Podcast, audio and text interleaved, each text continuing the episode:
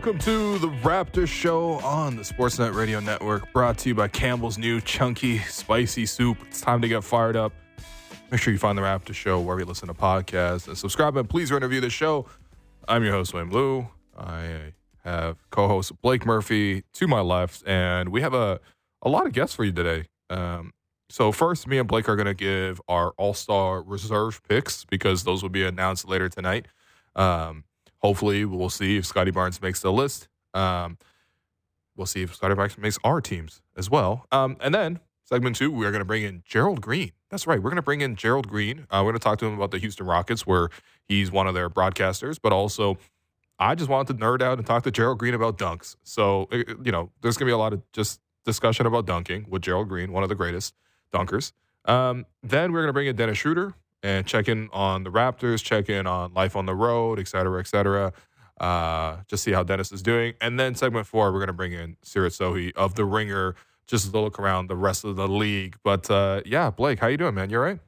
Yeah. Uh, yep. Uh, clearly, I can't even remember to turn my This microphone guy on. forgot to make his picks. This yeah, forgot I didn't the do my homework. I didn't make my All Star picks. Um, I Sweet. I forgot to turn my mic on.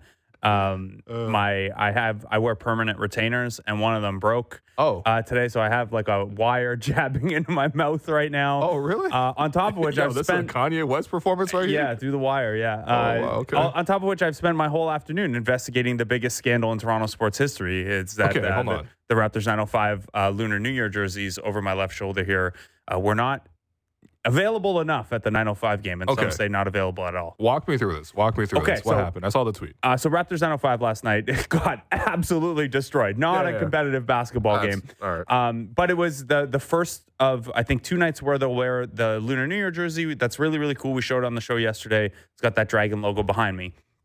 And the 905 had advertised, "Hey, come out to the game. This will be your chance to buy the jerseys." Um, and nobody, at least uh, the people who have mentioned it on, there's a Reddit thread. People were tweeting at me and DMing me like, "Hey, they weren't actually available." Now, some people got them, but it sounds like the they just didn't make enough. they didn't make nearly enough and Okay, like relative alright. to the That demand so there there are people um who are who are pretty upset that they went out to the game and, and Yeah. did not get a jersey For sure. which i completely understand um if it helps at all probably doesn't but the 905 told me earlier today they are aware of this they're aware of the disappointment they're doing what they can to make sure that the people who didn't get one yesterday are able to purchase a jersey at some point now i don't know what that looks like i'll Okay. tweet details once we have them um, but yeah uh, on one hand this is like the most interest anyone's had in the 905 all year. Um, but mostly, I think this speaks to they did a really, really good job with the uh, with the jersey here and, and the the kind of connection with CCYAA. Mm-hmm. Um, yeah, so hopefully this gets resolved and people are able to get the jerseys who wanted them. Uh, that's the that's all I got for you for right now, though. Mm. Hey, people, how much do you want it? Because uh, I do have that one available behind me. And if you throw me a bag, I might throw you a jersey. no, I'm kidding. I'm kidding. Go, uh, go make sure you purchase it through the legitimate means. Um, that's too bad to hear, man. But I, I guess on the other hand, it, it does suggest that like there was a lot of interest in this, which is cool. Yeah.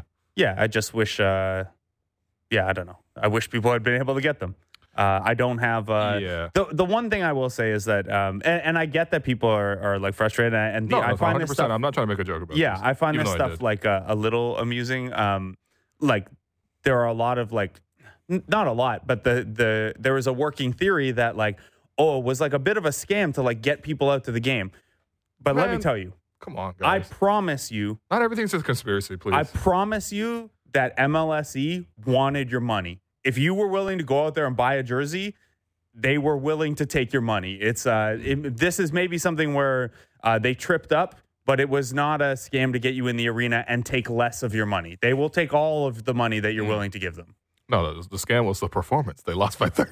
Dude, it was. Uh, I will say, last night, not the uh, not the most note heavy viewing of a 905 game for me ever. I, I pretty much mentally checked out of that one in like the second quarter. That was a tough one. That was yeah, a tough one. Uh, Um, and neither Javon or Kyra looked very good, so that's uh, that's always tough too when when that is going on on top of just turn a everything. blind eye to it. It's fine. It didn't even happen. Um, Yeah, Yeah, I just wanted to shout out Pei Ying Chung again. Uh, Yeah. for designing the Great jersey. job. Great job with the design. Um, okay, so as promised, we are going to make our All Star reserve picks. So the starters have already been announced in the Eastern Conference. Uh, the five are going to be Giannis Antetokounmpo, Joel Embiid, Jayson Tatum, Tyrese Halliburton, and Damian Lillard. Uh, in the West, it will be LeBron James, Kevin Durant, Nikola Jokic, Luka Doncic, and Shai Gilgeous Alexander. That leaves seven spots each for uh, each conference uh, two guard, three forward, and then two wild card, making up those seven. And uh, yeah, we have made our picks. And uh, let's start in the Eastern Conference. I'll just give you my ballot from top to bottom. And uh, you, you asked me about the names that stand out to Cool. you. My I've got ballot- mine ready to go, by the way. Okay, nice. Um, Donovan Mitchell. Yeah. Is clear cut. He needs to make it.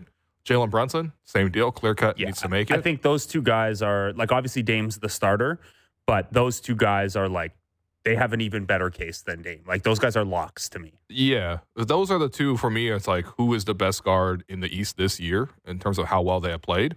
Those two are the ones for me. On the forwards, this is where I got a little little controversial, and I think that uh, there would be room for discussion. I have Julius Randle from Mhm. the Knicks.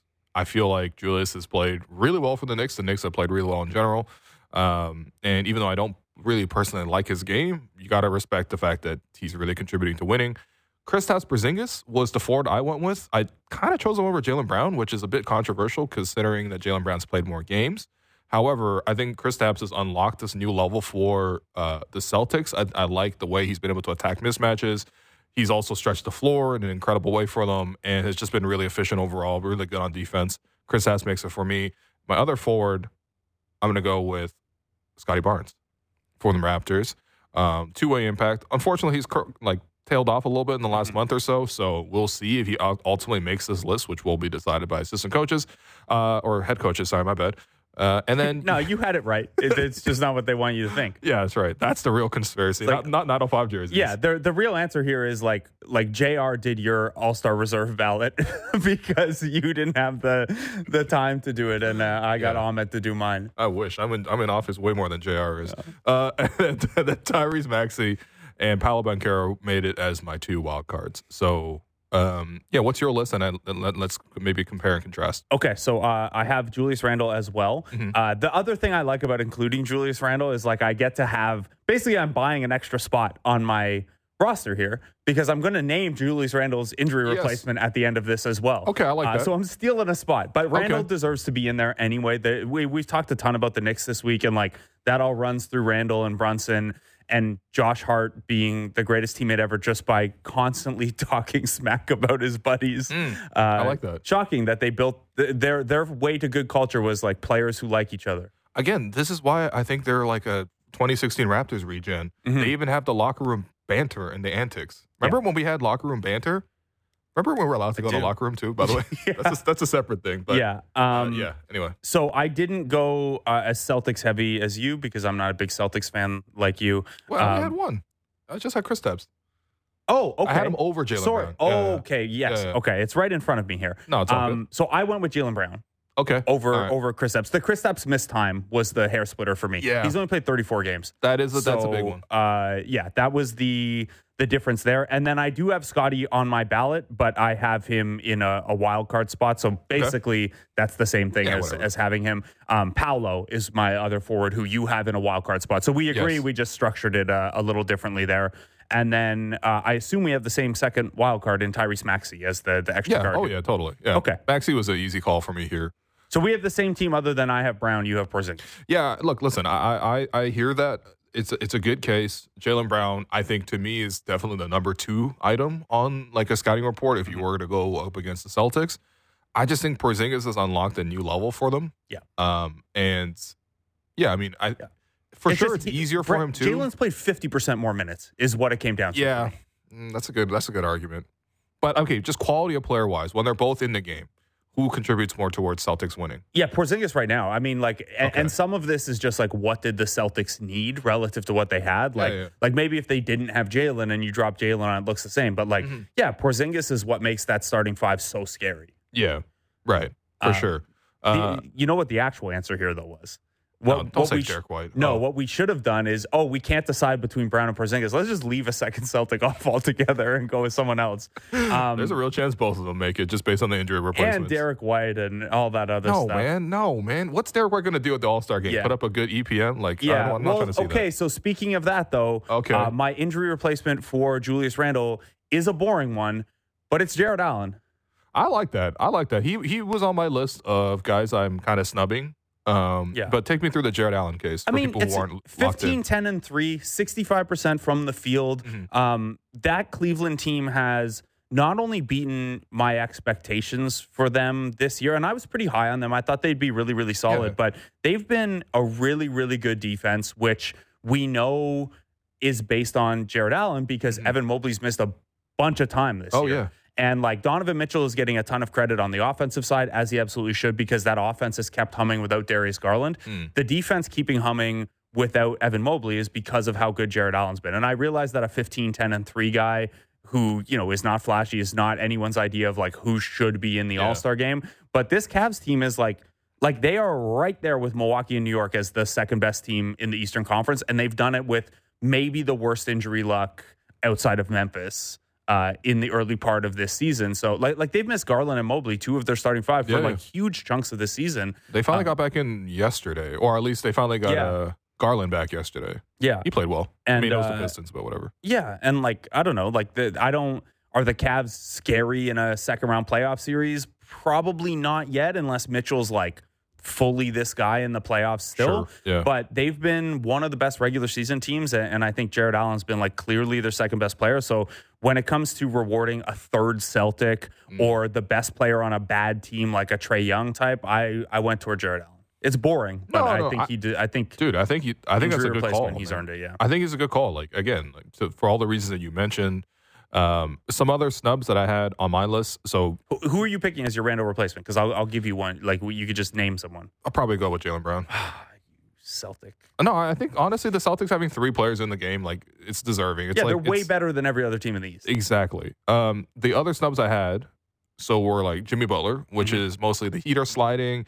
He's also missed a bunch of the time. He is still like really efficient across the board, but he doesn't even shoot that much. Mhm. A lot of games, I feel like I, I want him to sort of take over. Jarrett Allen was on my snubs list, and then I had Mikal Bridges and DeMar DeRozan.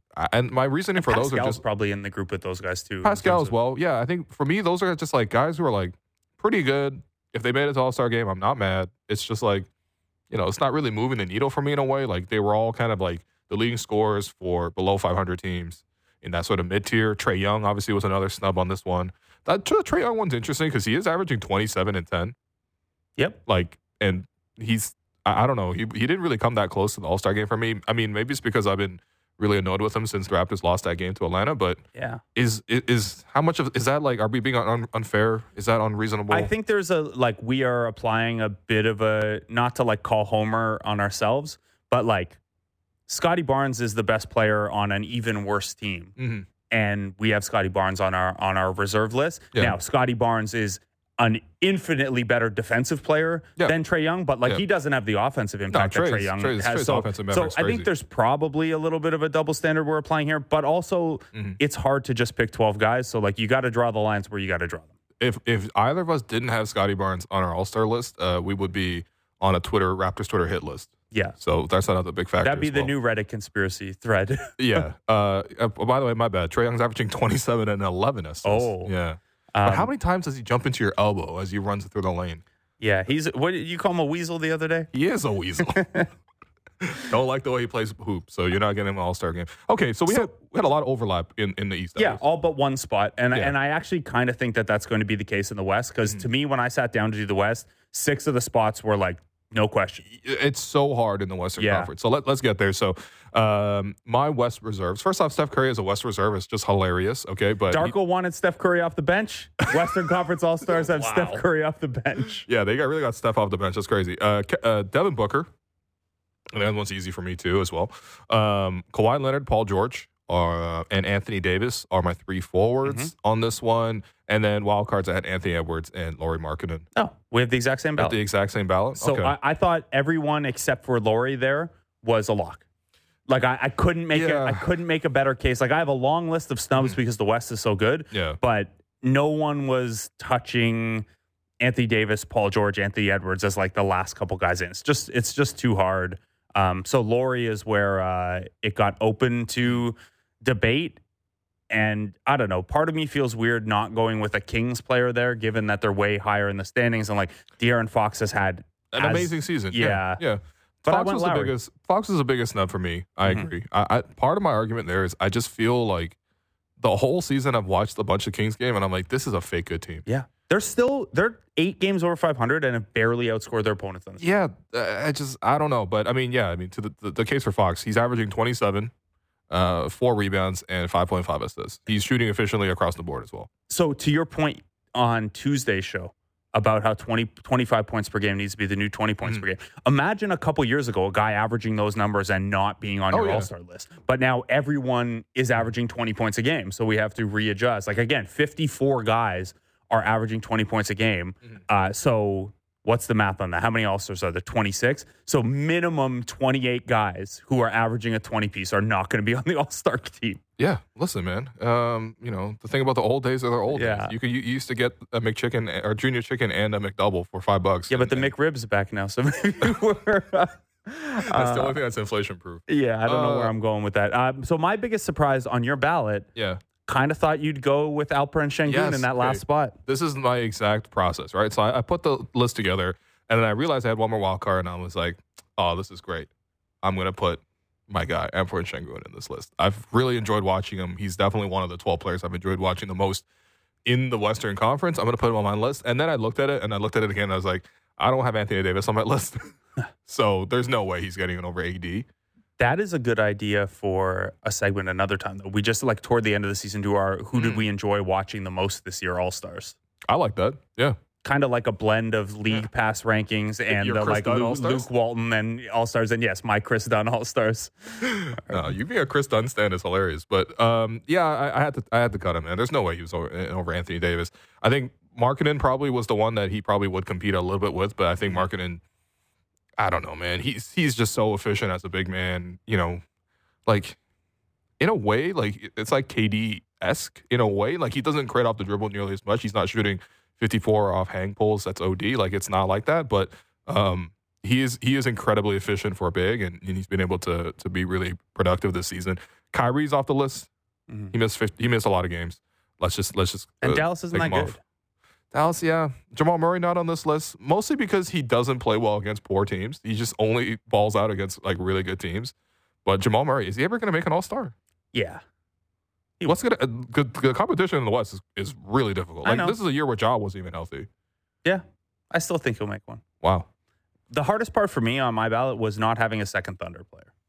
that that part too. But I don't know. Would you feel right putting Chet like or Jalen Williams on not over the yet? names we're talking about. That's No, like- that's the hard part. Like they're not. I think it's one year too soon. But Mhm. like, would it surprise you if the Thunder have three All Stars next year? Probably still a little bit in the West because it's so loaded. Um, but it's it's funny because this version of the Thunder, I guess it gets compared to like the previous like KD, Westbrook, um, Harden type of Thunder team, and like I think my revealing like or my prevailing thought with those teams was always like those guys had to do everything because there was always like two guys on the floor who did nothing, like Thabo Sefolosha be on the floor, How Royal. Ivey be on the floor, you know what I mean? Derek Fisher would be on the floor, Kendrick Perkins would be on, like those guys weren't really scoring, so those guys would always have to do all the scoring Yeah. this Thunder team, like they, they have a lot better balance, and so like you're not gonna put up maybe the, the volume of stats you would need to see. You know what I mean? Like we're talking so much about the inflation of scoring in the league. Like, you know, I mean, you can't put two guys on this list that aren't averaging at least twenty. yeah, Jalen's averaging 19 and, and Chet's averaging 17. And I know I made the Jarrett Allen exception as an injury replacement in a Uh, thinner East Eastern Conference. pool Yeah. is also much lower. yeah. Like I'm not gonna lie, a lot of these reserves are easily making the All Star team on the on, on the other conference. Yeah, this is the thing. Is like, yeah, is De'Aaron Fox uh, bumping? I don't know who did I put in my last. Like, is is he bumping Jaylen Brown off Yeah, my East ballot, or is he, Absolutely is he is. bumping? You know, probably maybe not Maxey, but like, is he bumping Scottie? Like, probably. yeah, probably. Yeah. Probably a bunch of these guys are, are bumping guys off, and like we we also didn't even like neither of us even mentioned a second player on the best team in the Western Conference, Minnesota Timberwolves. Like Mhm. like Towns and Gobert didn't even get a mention from us. I don't want to see them. That's another part of me just hating, Yeah. but I, I don't necessarily want to see them in that game. But I, I totally agree with you on that front. Um, Wemby though, I would have loved to see Wemby in the All Star game. I still think they should go Wemby like and Chet one on one as a yeah. as a part of Saturday So be something. Sabrina versus Steph. Steph. from the three point contest, and then what do you want to see them do? You want to see them do the, the skills challenge or something? No, I just want to see them like play one on one. Wemby's gonna destroy him. Let's see it. All right. Uh, I have a follow up question for you. Okay, go so ahead. we both have Scottie Barnes on our reserve list here. Um, neither of us seems to really think he's actually going to make it because of the No, way. I mean, co- I, he's he's like right there on the bubble. yeah, right there I- on the bubble. okay, bubble. I will say I don't think he's going to make it. Just given Okay. the way All right. coaches vote historically, we'll find out tonight. By the way, News accounts come after Blake Murphy I- at Blake Murphy ODC. he's on. He is on my ballot. but Uh, you don't think he'll make it. Yeah, because of how coaches have voted historically, which is heavily weighted toward veteran players and who, who's doing what in the standings. Um, so my question that flows from this though is like, let's whether Scottie makes it or not. Is there anyone else on this roster who you think could be an All Star one day? Raptor was. Yes. Yeah. So I was thinking about this too. And okay, if you want to be super optimistic about it, you might say, well, RJ is really taking his game, you know, to a more efficient place. If can he add other elements to his game? Like there's gonna be like two, three things he needs to add more to his game to get into an all star conversation. But the Raptors would also need to be a winning franchise, like easily top four kind of deal. Um, but I think those two things go hand in hand. Um, so there's a slight chance for RJ. Let me put that at like 20%, let's say. Mhm. Quickley, it's just really difficult for like the standard for guards is like absurdly high. Like look at the guards that we had. Like let's put aside the guys who are actually starting, right? Mhm. Steph Curry, Devin Booker, um, Anthony Edwards, like, you know, Mitchell, like uh, Brunson, Maxey, like it's not easy to make it. Like we, you know, you Trae's not on this list, Kyrie's not on this list, Jaws, you know, not in this season, but you know he would obviously normally be on this list. De'Aaron Fox didn't make this list, like, and those are guys that, like, you know, quickley needs to make two, three jumps to even get to that level. Like I think quickley, that's that's the thing. Like I think for for guards, it's just it's really really difficult. He would need to become really efficient in the paint.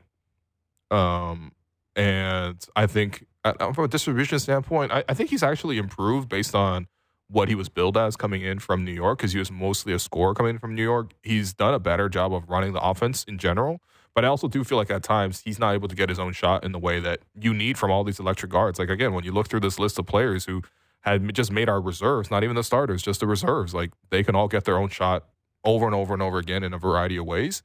And so there's going to need to be more development on that front. I probably put it a little bit lower just because the, the bar is so high. Probably like 15%. What about you? Am I, Yeah. am I, underselling it? I think I'm a little more optimistic on you know quickley's path to that because I think from a skill set wise skill set standpoint, we can point to things that he absolutely needs to get better at, and if he gets better at those Okay. things, the type of player he becomes changes. Like a guy who is going to be able to create his own three at volume Mhm.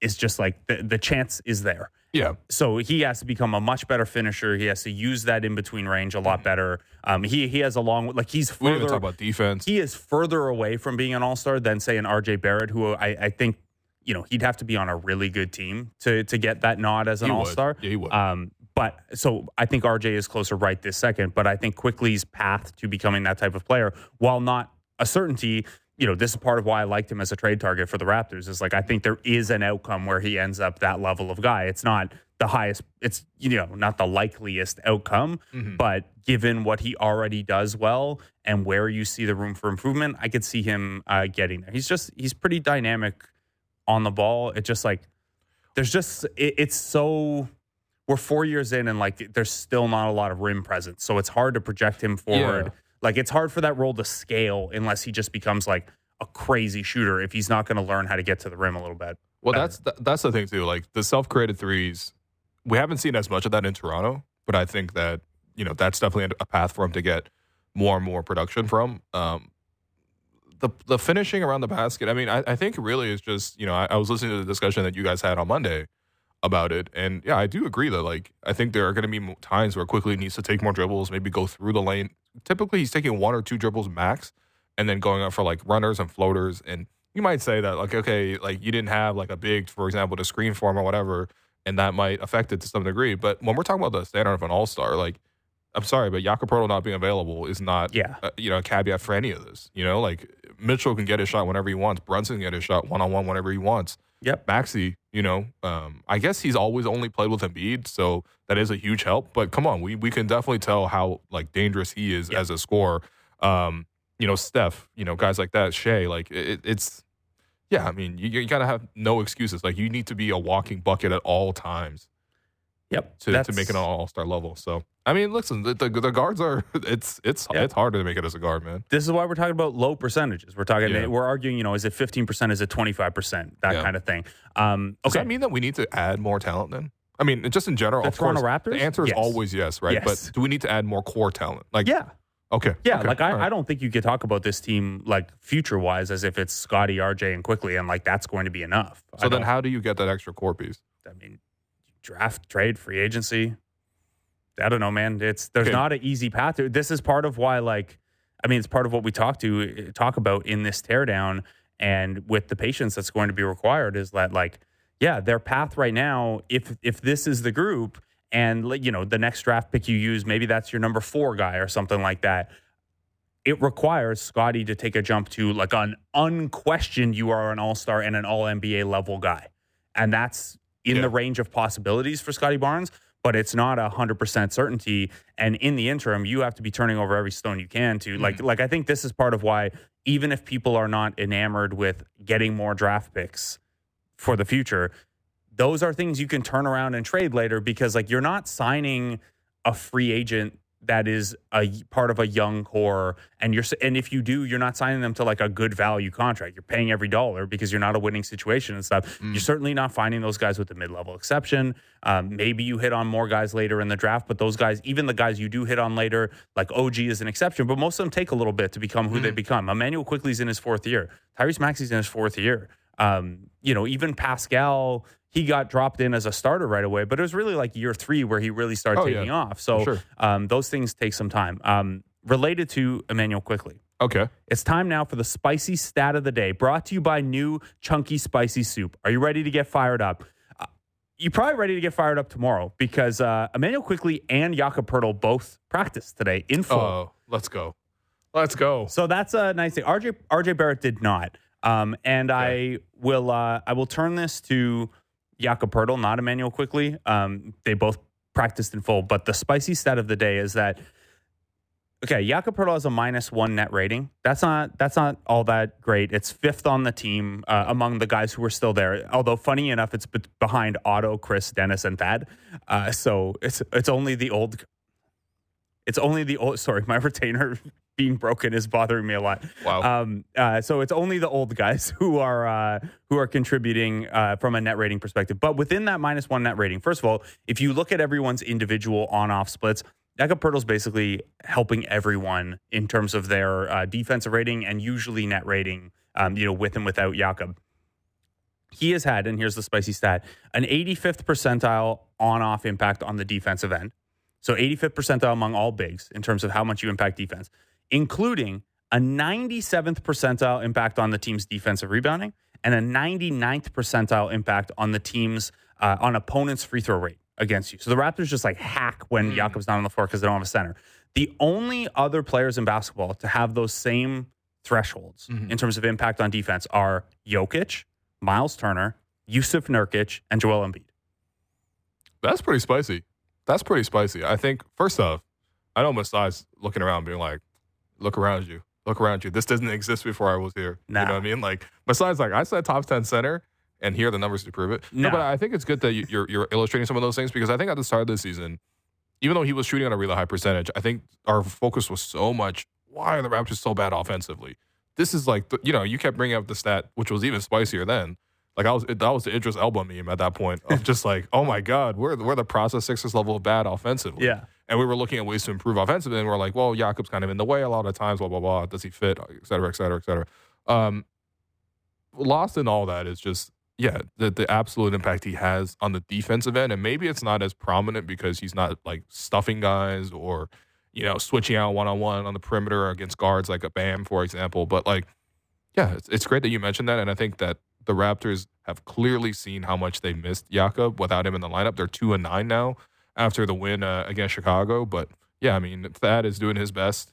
Jontay has been introduced, and you know he's doing his best to some degree. I hope he's able to stay healthy, but um, you know I, there's no replacements for Jakob Poeltl on this roster, and when he's in the game, he actually is making a difference on defense. And I guess my hope is just like, look, the Raptors are improved offensively,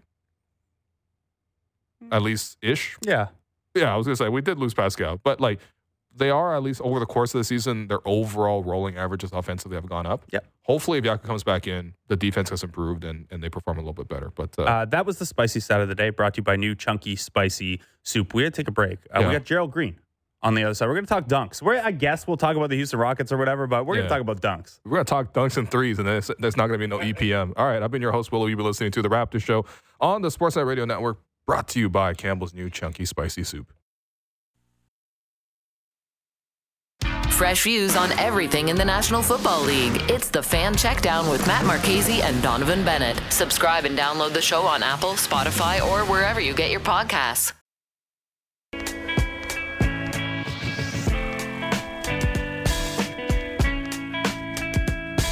Welcome back to the Raptor Show on the Sportsnet Radio Network. I'm your host, William Lou.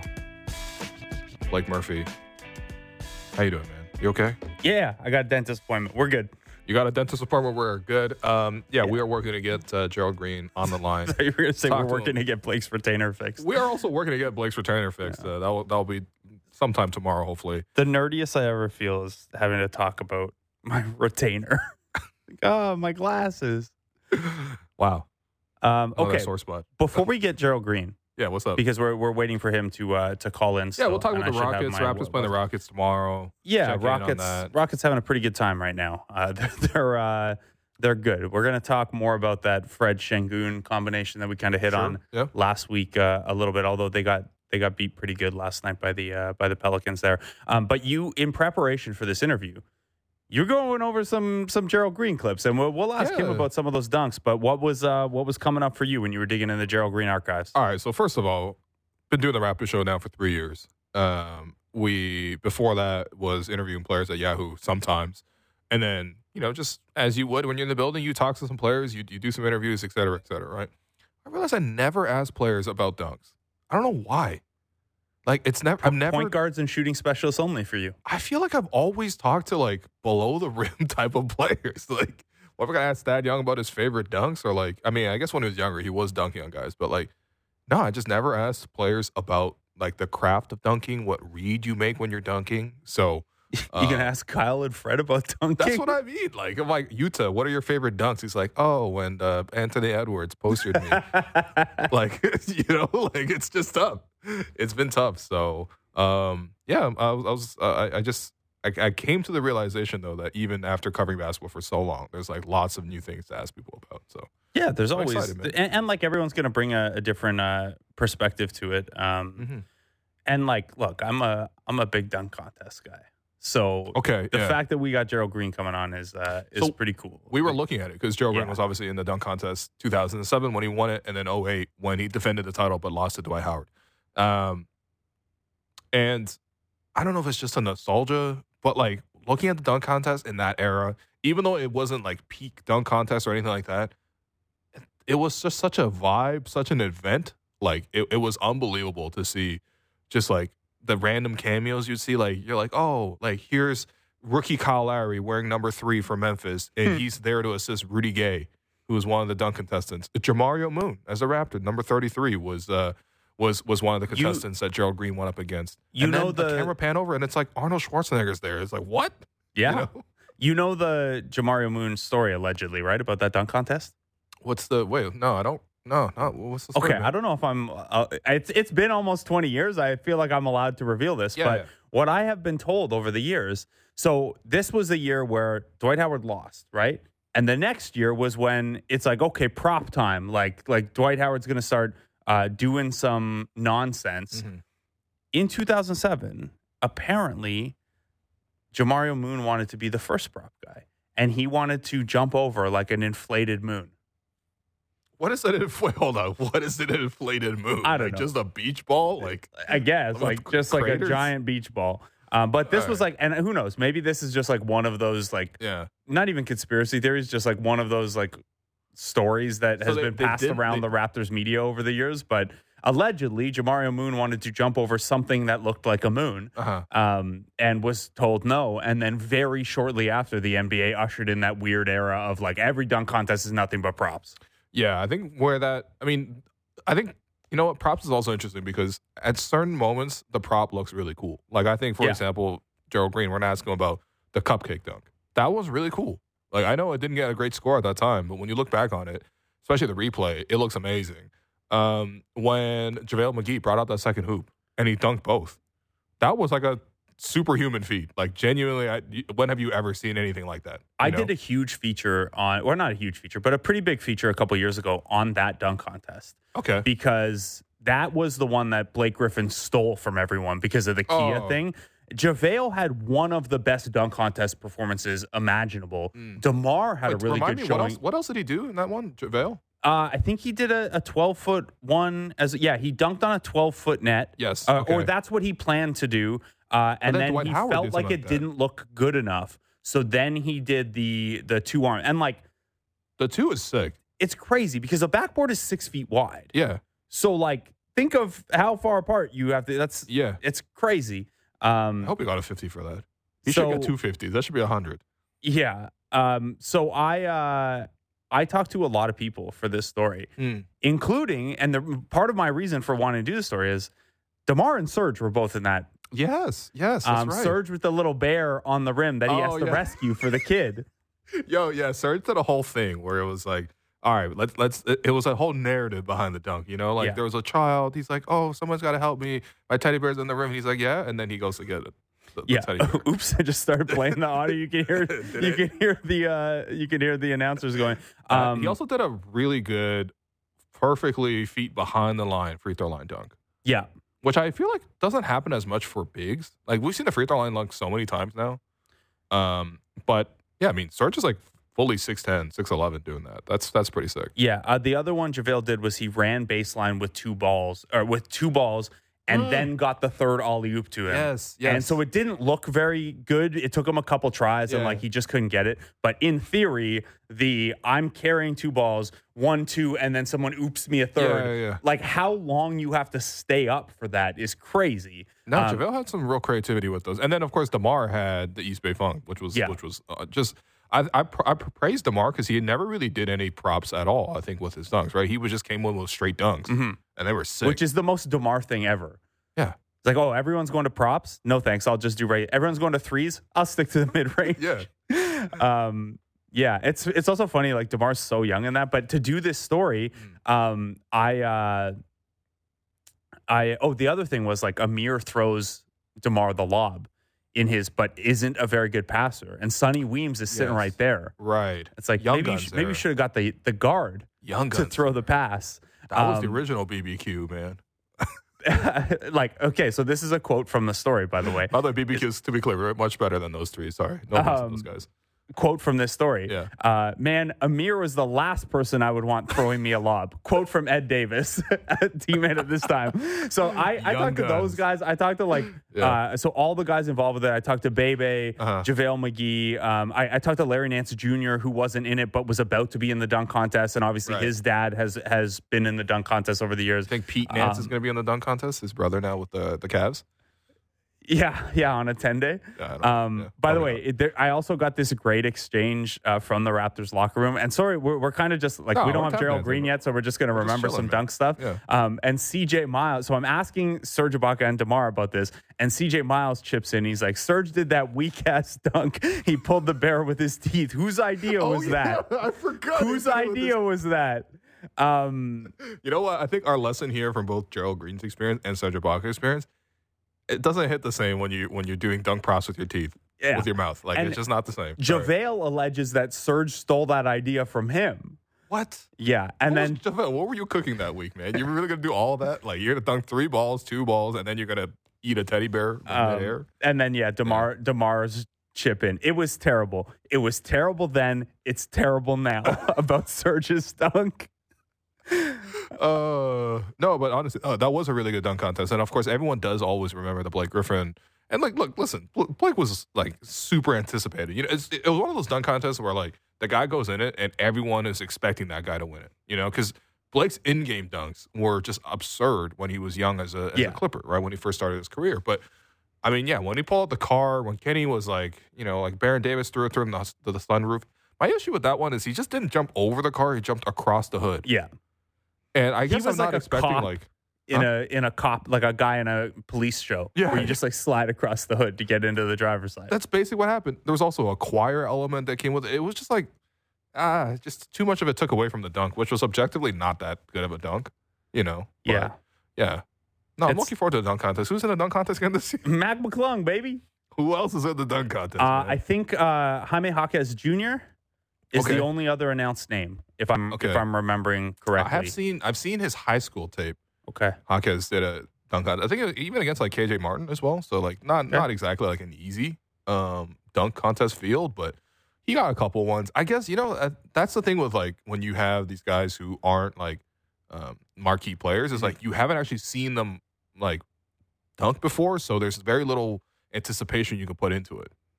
You know, Yeah. even Mac McClung since the dunk contest, how many average how many dunks has we have we seen from Mac McClung, the average person? are you on the G League YouTube page? Am I on the G League? Because if not, page? zero is the answer. Yeah, yeah, th- and exactly. So zero is my answer as well. But um, yeah, I don't know. The only other dunk contest thing I can find is that Cam Whitmore declined an invitation. By the uh, speaking of the Rockets and Cam Whitmore, man, he is playing really well, and he's he's getting after it. Yeah. you know what I mean. Like if if he was on the Raptors, Patrick Beverly would be saying that the Raptors got some dogs because Yeah. Cam Whitmore is a dog. Um, It's a tough one because like he went Yeah. 20th overall, but I don't I can't remember reading anything about people doubting the talent. It was Hmm. all injury red flags and like Right, right. uncertainty of the injuries and then you get into, you know, are are his agents going to let him go to every team and be checked out and, and things like that. I'd be very curious to know if the Raptors liked him and it was just the injury red flags and this is something I should talk to someone about instead of just saying it on air. nah. Um, but he's been nice, man. Like he's shooting almost 40% from 3. Yeah, uh, I, he's the guy where there's always that one thing where it's like a guy slides. Like I think OG. it- OG is an example of that. The, I think the infamous one that's coming up to me is like um, the year that the Raptors took Pascal 27th. It was like, oh my god, Deyonta Davis slid and like Skal Labissiere slid. Like, how do you not take those guys? And it's like, yeah, actually, they knew what they were doing, and Mhm. clearly Pascal was the best pick there. Um, arguably the best pick in that whole draft. But like, I, I remember with with Cam, it was like, will the Rockets even draft him? Even consider him at four? You know, there was even some of those like Woj was even saying that potentially leading up to the draft, and then yeah, unfortunately he had the back injury and he slid. But uh, yeah, I, I, by the way, I, I don't know if Gerald Green's going to join us. Yeah, I don't We, think we so. teased Gerald Green for. Yeah. For, for two segments, but it did give us a good ex- uh, reason to dunk or talk about dunks, Yeah. which is cool. We've got eight minutes left in the segment, and we have to break on time because Dennis is on the other side. So I'm Mm. going to say we're not getting uh, Gerald Green uh, right. at this. And if we a do, it's, it's going to be like, all right, man, what's your favorite dunk? Okay, see ya. Um, Uh, yeah, that's unfortunate. I li- I, I like no, Gerald Green. okay, okay. Can we highlight the point where at what point did the dunk contest lose its like luster? Because For me, again, never. okay, I hear you. I'm also a dunk contest nerd. I will 100% be watching that dunk contest this year. But again, I was just going over the tape in 2007 preparing for this Gerald Green interview that didn't happen. But like 2007, I'm looking at the dunk contest. The five judges judging the dunks Michael Jordan, Kobe Bryant, Vince Carter, Dr. J, Dominique Wilkins. That's sick. That's absolutely amazing. For I was gonna ask him if you remember the five judges, but like, like, I mean, I, I guess they've always had like high cachet for in terms of who's like Mhm. judging the dunk contest stuff like that. But like, I don't know. It was just it was like a perfect like blend of guys like wearing like their time specific fashion. You know, like NBA players with like like they had like Al Horford in like a pea coat on the sideline, and he was looking bad young, and then. it- I just I just like it as a time capsule each time, but uh, there was such an energy about it, and I just feel like that energy is not there anymore. Like there's so many dunk contests in the last five years where I don't have very memory memories of them at all, funny or or good. You know? So I think there it's ebbed and flowed. So I don't I don't think it's ever like fallen off for too too long. But there are two points where I think it, it had a tough uh, a tough time. And I think the first was when they did Dwight Howard and Nate Robinson like years in in a row. And Gerald Mm. Green's is mixed in there as well, but like it got to be a little much with the Nate Rob and Dwight Howard and, and how many props came in in that era and stuff like that. Mhm. But where I really think they misstepped trying to get it back so 2012, the criticism was, well, like nobody's really that interesting. So the 2012 one was Jeremy Evans, Chase Budinger, Paul George, and Derrick Williams. Okay. So you don't really care about any of those guys except for Paul George and Derrick Williams is like I mean he he was bouncy, Chase Budinger was bouncy, Yeah, but yeah. Jeremy Evans won that one. That was also the year they tried to do it via Twitter. voting. Yeah, see, like they're doing too much with the dunk contest Yeah. every time. Just And get the best dunkers in the contest. Focus on that. So that was one of the ways they tried to correct it. Was like, oh, we're going to do Twitter, we're going to do fan texting, and I can get there with that. They expanded the event for 2013. That was the T Ross year. I'm like, okay, maybe if you get more guys in, it moves a little quicker. Every dunk seems more important because you're not doing, Yeah. you know, this way. But where I think they really lost it was when they did the team style one. Oh yeah, So, like in 2014, technically, Terrence Ross has won two dunk contests. Yes. One as an individual and one as a team. And then John Wall was just voted like coolest dunker of the night. yeah. That was that one was a team dunk. It was him, I think John Wall, and then I think Paul George might Yeah. have been in that one as well. Um, against Dame, Harrison Barnes, and Ben McLemore. come on, man. Yeah. Yeah. Okay. I, I think the other issue is so everyone remembers 2016 in Toronto, Yeah. right? All time, all star weekend. Um, Zach LaVine versus Aaron Gordon, incredible. Zach LaVine defends his title, which, by the way, 2015 Zach LaVine dunk contest, very slept on. That one was ridiculous. Yeah, that's him and Dipo, right? Yeah, I was uh, I was watching with my friend, and uh, we had, we had a lot of substances, and I was just amazed. Like it was just I literally was in like a stupor for like the, the next 20 minutes after seeing that first. Man, you, trying to imagine your waves of emotions where it's like, okay, here is Victor Oladipo and some cool dunks, and you're like, whoa. And then it's like Zach LaVine and some cool dunks. You're like, whoa. And then like Giannis didn't have cool dunks, but he Yeah. comes out and just like the idea of Yeah, yeah. Giannis, you're like, whoa. And then a Plumlee brother comes out. Yeah, that was part of the hallucination. And was the- you're was like- the Plumlee brother. in the yeah, dunk contest. like I gotta, I gotta get lucid here. This I- is I too much. the A exact- Plumlee brother in the dunk contest. I'm like, what's Blake Murphy doing there? um, the one part that I remember, like, is the one where Zach LaVine bounced it and then put it behind his back and then back through and around with the other hand. I think J.R. Smith did that dunk Yeah. once before as well, but took him But not the attempts. bounce, right? I, don't think he not just the bounce. went. Yeah, yeah, yeah. And it's like a 360 element involved in it. I think he hit it first time and it was so smooth, and I'm like, dude, this is the most athletic thing I've and the most graceful and athletic thing I've seen from anybody. Um, and that's why I was I was tripping out. But then afterwards, this is the issue with the dunk contest. The the the dunk contest winners after this point. I don't know if you have them pulled up. You do? I do. Okay. Most of them are on my like G League All Star team this year. Dog. Glenn Robinson the third. All right. Speaking of big dog, little dog, Glenn Robinson the third. Donovan Mitchell, which like I remember he pulled out a Vince jersey, like you know That was a fun one. Him and Larry Nance and Dipo were all in that one, right? That one was solid. That Yeah. one was solid. I, th- didn't all the people do like a 540 or something like that? And he sang. See, again, they're doing too much of the dunk contest. Um, yeah, he came out with like a Neo outfit with like the fedora and everything. Yeah, I remember that one. Hamidou Diallo, which like, yeah, he was a good dunker, but like, I don't know, man. It's forgettable. I don't remember anything from that dunk contest.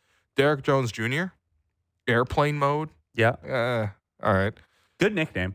A great nickname. Yeah, for sure. Uh, and then Anthony Simons, which I don't remember that dunk contest at all. Yeah, but that was like, what the, happened to the Anthony Simons that was the like COVID All Star, right? That was COVID All Star. I think. Uh, So, was, like- was that the one where John Collins kicked the plane? That's one of my No, uh, that was a couple years prior. That was the Hamidou Diallo one. okay, yeah. yeah. Um, the Anthony Simons one was it was just him, Obi Toppin, and Cassius Stanley. like, it was only three we, guys. What are we It was doing o- here, man? Only three guys. Uh, only. I mean, I guess technically they did two rounds, but like, Mhm. yeah, And then yeah, Obi Toppin won in Cleveland 2020. Yeah. you remember that one? no. That was only two years ago. No Yeah. one remembers that one. Juan Toscano Anderson. Yeah, what are we doing, man? So, what are we doing? I actually think last year's was pretty good. Like I thought Mac McClung and Trey Murphy were both Last year good. was pretty good. That's pretty good. Um, you know, I think part of the issue, you know, I'm a G League guy. You know, I love these fringe roster guys. Yeah. But I do think part of the problem is that like we just looked at the last couple and like Cassius Stanley, Jericho Sims, Kenyon Martin Jr., Mac McClung, Pat Connaughton. Like you, you gotta have a little name value here. Yeah. Um, but it's also the counter to that is like this is how a lot of guys made their names and got popular in the first place. That's true. So you got to leave some opportunity. I'm, I'm always torn on it. I, I'm. I guess where I land is I want a bigger field so you can do both. You can have the name I value like guys the and the upper back in the day. Yeah. Like when Vince won it, there was like six Eight. or seven dunkers. Yeah. Yeah. eight dunkers. I also bring back the big man in the dunk contest. I love Oh, there was guys. six. Yeah. Uh, anyway, we're going to take another break. I've been your host, Willow. You've been listening to The Raptor Show on the Sportsnet Radio Network, brought to you by Campbell's new Chunky Spicy Soup.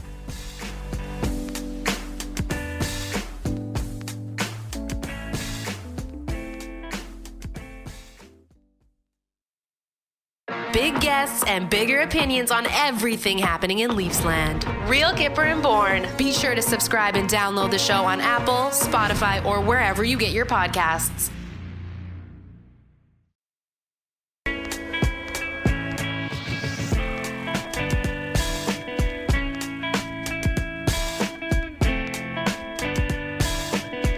Welcome back to the Raptor Show on the Sportsnet Radio Network. I'm your host, William Lou, joined by dunk contest enthusiast Blake Murphy. That's right. Uh, yeah, and we are gonna get Dennis Schröder on the line uh, shortly. This one will happen. All right, He's Dennis, there. Dennis is our guy. Yeah. Dennis is our guy. He will he will get us. Uh, but yeah, the Raptors are on quite a long road trip. We won't see them until next week, uh, Post deadline. post deadline. That's right. Yeah, the Raptors will be back uh, at Scotiabank Arena on Friday, uh, January or February 9th. That's also Fred VanVleet's return uh, to Toronto. And then, uh, yeah, the deadline will be 8th. By the way, we're going to be on from uh, 1 to 4 On the deadline, yeah. on the deadline. Yeah, sorry You ready that. for I- three hours of uh, yeah. tap dancing and maybe potentially Bruce Brown getting dealt or what, man? I hope you're okay with that because they they asked me. They were like, "What what do you think?" And I'm like, "It's the trade deadline, man. As long as we're allowed to talk about non-Raptors stuff, as long as we can do all the NBA stuff." Last last year there were 15 trades in trade Mm-hmm. deadline week. So you know, even if we're, I, my hope is that it feels like when we worked at the score together and we're in the war room and just Oh, have like yeah. a giant white, like somehow we slide a giant whiteboard in here and it's just me trying to figure out all the four team trades, like I'm in Bobby Marks's Zoom shot. Um, yeah, so that, that's a hope. Well, one guy who doesn't want to talk about the, the trade deadline, and Yeah. we're not going to ask him about this because he already said he doesn't want to talk about it, is, uh, is Dennis Schröder joining us on the road. Dennis, where you at, man? What's up, guys? Getting a massage right now. Oh Wow. Yo, dude, you've called us from the weirdest places, man. The team bus, I know. uh, the the lobby of a hotel, uh, the shoot at Puma twice. I think uh, you called us from Puma, and now you get a massage. Uh, who's who's giving the massage? So I gotta get my body right. So we Yeah. got a good uh, or important game tomorrow. So I gotta get ready. Okay, all right. Well, you know, you guys are on this road trip, right? You guys uh, in Houston, going to OKC over the weekend, going to New Orleans, then going to Charlotte, and then finally, finally coming home to Toronto. Um, and on the subject of road trip, I, I never asked you, but what are your top five road cities in the NBA? Top five world cities: uh, Phoenix, I don't know. Miami, Uh, Just go, just go over there. Toronto. Just have it When in I the didn't play here. Area. Um, back in the day, I loved San Francisco, but uh, it's it's not uh, in my top five no more. um, LA and Atlanta. Mm.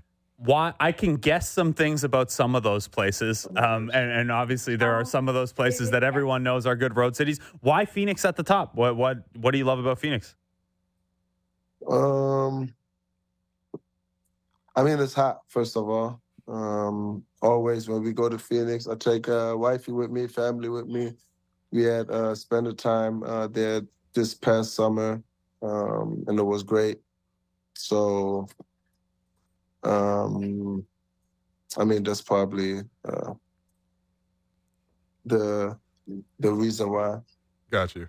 Got you. What is going on there? We got emoji bubbles popping up on the screen. Where?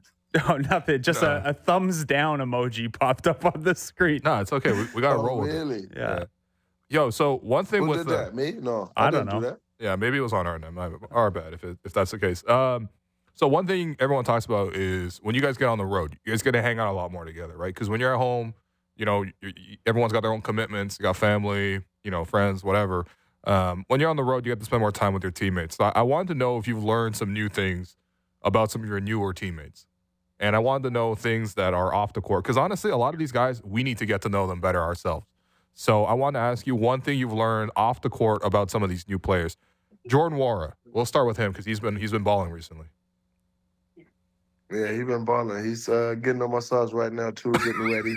That's He's a right great next fact. to me. Put him on. Let him Um, make his show debut. It's another another guy who uh, plays Bourré Okay. Nice. All right. card game. Nice, so we nice. got another guy um, on the plane who plays. Uh, I mean, Bruce is another guy who played Bourré. You know, he played cards. Um, came to the room as well.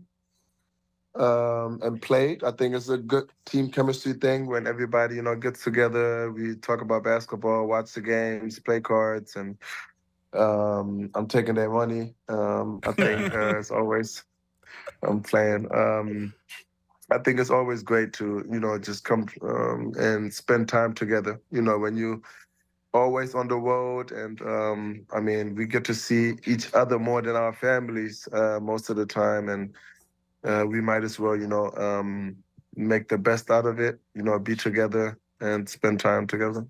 What about uh, what about Quickley and RJ, man? I feel like they feel like they've been on the team for a while now, but it's just because there's been so many changes. But they've only been here like a month. What have you learned about those guys? Mm, I mean, both of them told me the first day that they're playing Bourré, but they I didn't see them on the table yet. So Alright. that's that's the uh, first thing. But uh, I mean, high character guys, working hard.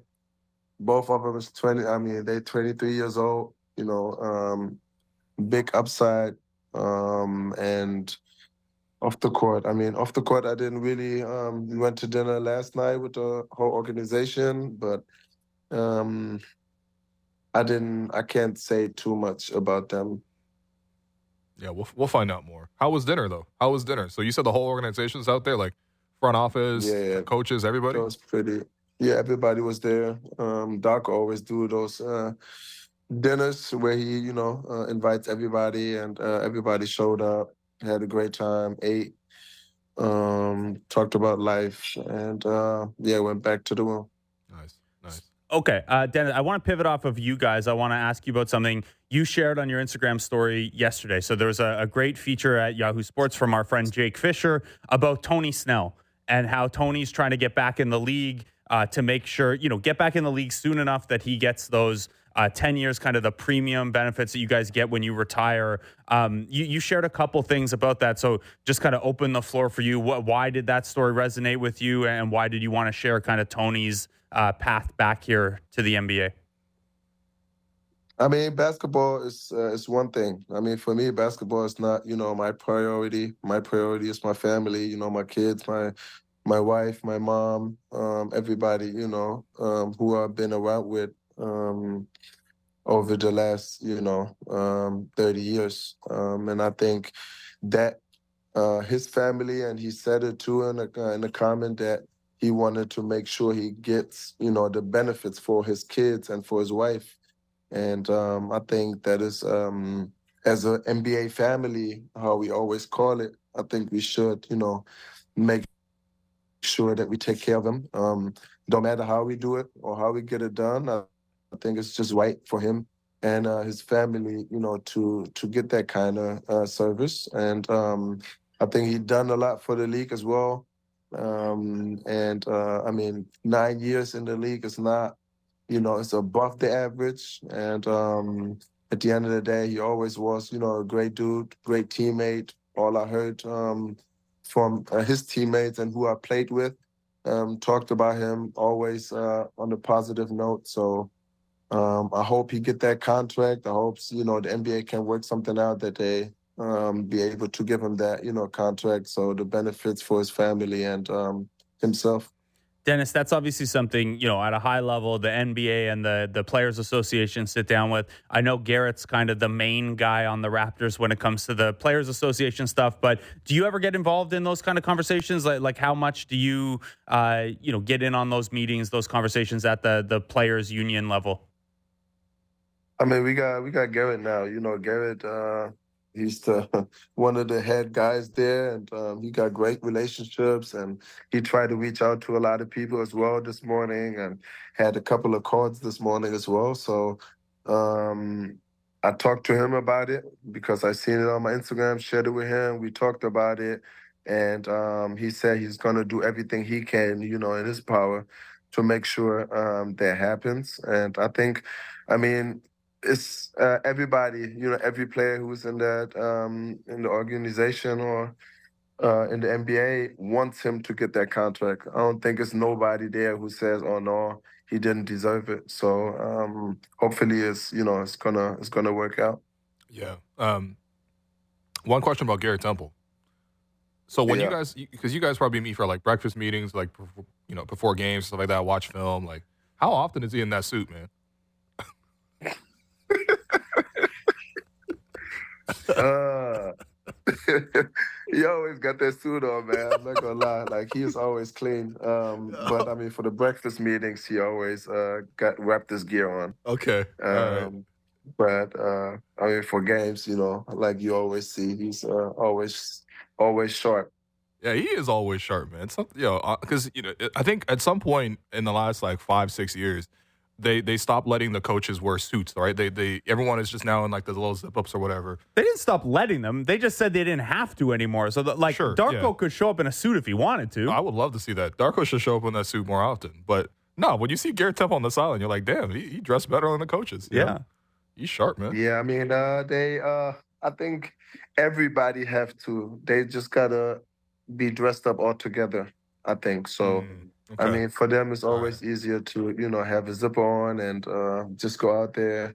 They're working out before the games, and um, I mean, it's not up to me. So yeah, I hear you.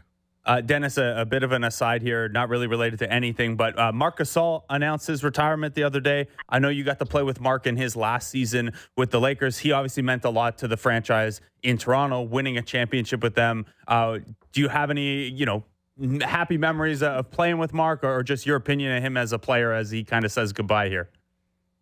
yes, a lot of backdoor layups for me uh, when I was with him and uh, with the Lakers. Uh, great guy, great family. You know, good to meet his family or him. Um, played uh, against him a couple of times. You know, European championships where he hit six, seven threes, and uh, we got eliminated. Um, hell of a hell of a career. Um, but I mean, he's he's a really great guy, well respected in this league, and um, as a human being. And um, I mean, I wish him uh, nothing. Um, you know, um, nothing bad. I want him to, you know, even with his team, uh, he got his own team in Spain as well. I hope they're doing good, and um, I hope he's going to enjoy, you know, retirement. Yeah, I was gonna say the the video for for Marc Gasol, he put together like a goodbye video and stuff like that, and just seeing Insane. that was beautiful to see, man. That's like a storybook Yes, kind of thing. I'm sure. you Yeah, know, that was that was tough. Well, well, one day, like you know, when, when you hang it up or whatever, like I'm sure you're gonna want to do a similar legacy. I know you already own the team, right? In, in, uh, from from back home. Yeah, I gotta, I gotta, I gotta, I gotta check his video out again, take some tips, and then uh, we do it Yeah. Well, I think the one thing kind that similar. One thing that was cool was he mentioned that he wants to get back to the kids, right? And and like part of his initiative right now with owning the team is he also wants to own the school that comes with the team. So I, I want to ask you, like, you know, uh, you came up in that European system, right? Like, it- it's it's not just you are going to AAU, like you go to an academy, and you know, with the club, and and it's like a whole education standpoint. So can you just walk us through, like, you know, essentially like how prospects come up in, in from Europe? I mean, it's it's it's, uh, it's two different things. If you go to the academy, I mean, we got two of them in Germany. I mean, there's like a basketball school, and um, you make sure before school you go to you know practice, go to school, do your classes, and then you go back to um, basketball practice again. Uh, it's similar, I think, to college. Mm. Um, but me, I, I just went to a normal school, you know, from Oh, eight okay. to like three forty-five um, in my hometown, and then had practice at like four thirty. Um, and I had two, three different, you know, um, teams I uh, played for, so I had to practice with them. So I was like gone from like four thirty to like ten thirty p.m Damn. um, you know, was working out and playing with the different teams um, and practicing with them. So um, that was kind of my my route of you know getting to the NBA. Um, you play two three times a week um, on the weekends. I, I, would say on the weekends only. Um, so I had to manage every time. You know, sometimes it was like a couple of games at home, and then I had to like take the train to you know a away game. Um, so uh, it was a lot going on, but I mean, it got me where I am today. That's that's a lot of dedication, especially for a, a young player. And of course, it takes a lot to, to make it as a pro at any level. And obviously, you made it to the highest level. Like, when did you make that decision in your life to like take it that seriously? You know what I mean? Because you have to commit yourself Yeah. so much to it at a very young age. So I wonder what age that was for you. I mean, I started, uh, you know, skateboarding uh, with a young age. I think I was like seven, eight.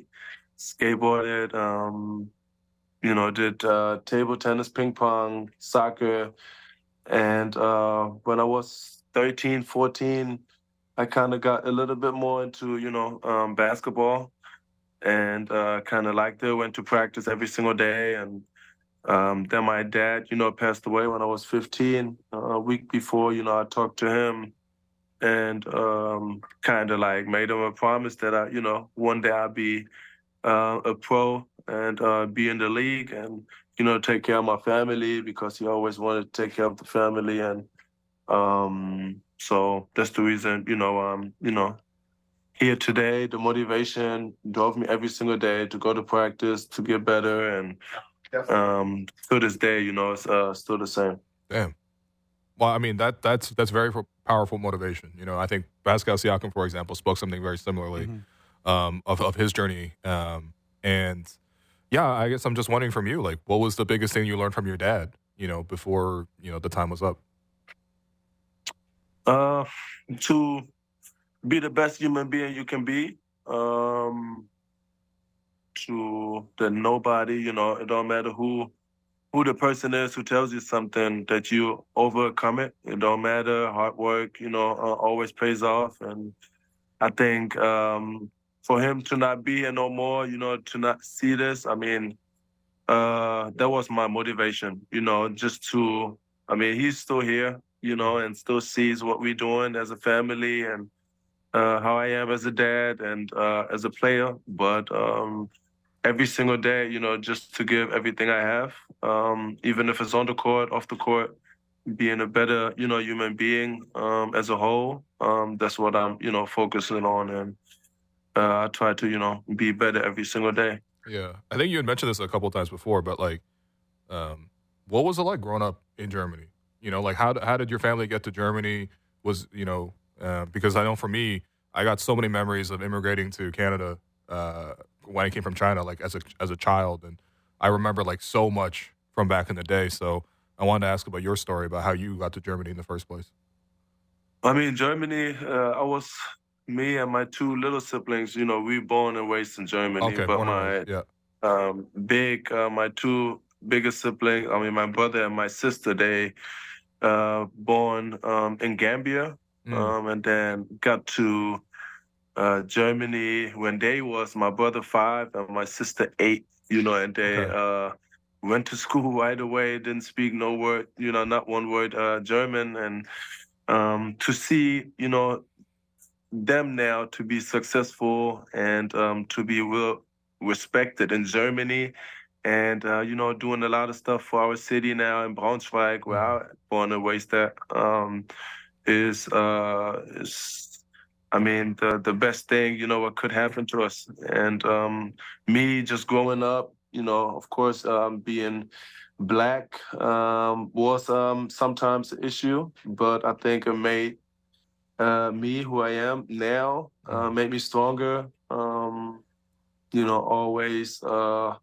appreciate um, everything. You know, over my career, uh, what happened to me. So uh, I think it's uh, it's just a part of my, you know, the legacy and the the career I was going to, and um, it made me stronger. And I'm really, you know, grateful for for all the stuff what happened to me. So.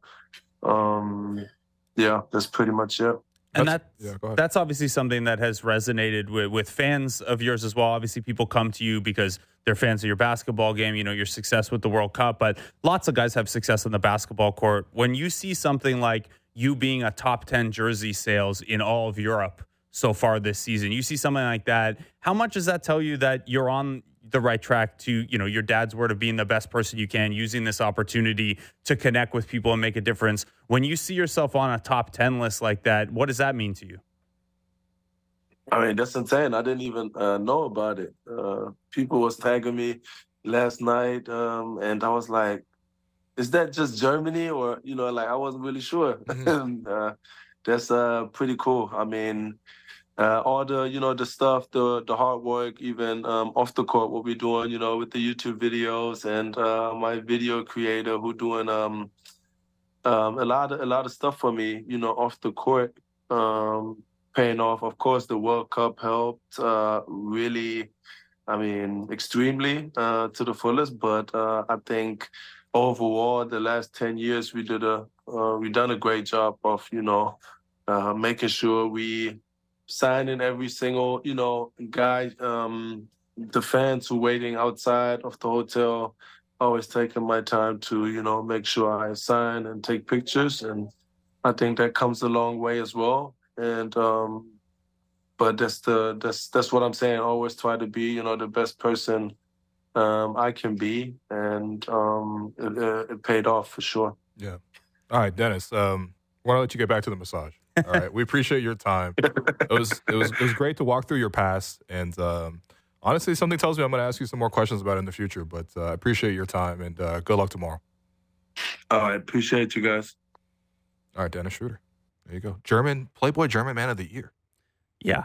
And Two. number eight in jersey sales in Europe, Across I Europe, think. that's with pretty yeah. impressive. Like, do you look at the amount of European players right now? Like, you know, it's it's to be top ten is is is it's incredibly impressive. But um, I, I I knew a little bit about Dennis's his background, um, just in terms of his growing up and stuff like that. But just to hear from him in that in that moment and hear his experiences was really cool. You know, like again, like what we talked about yesterday with Katie, like we focused so much a lot on the games, and I think this one for us there wasn't that much to talk about. Like give me some thoughts about what happened in Atlanta or give me some thoughts about what happened in like, you know, Chicago. Like it's not as interesting, I think, to me. And I think that for this one, just getting to talk to him about his upbringing was uh was really cool. Yeah, Something and I really mean, it's to. it's obviously a tough path, right? That Mhm. that he's gone through, and I think those are the kind of stories. That obviously, you know, you make it to the NBA, you're going to have part of your story that resonates with anyone, but those uh, those difficult ones, um, yeah, resonate with people Mhm. a little bit more, and it's part of why I think people care about sports so much. Is you can find, you know, even if you can't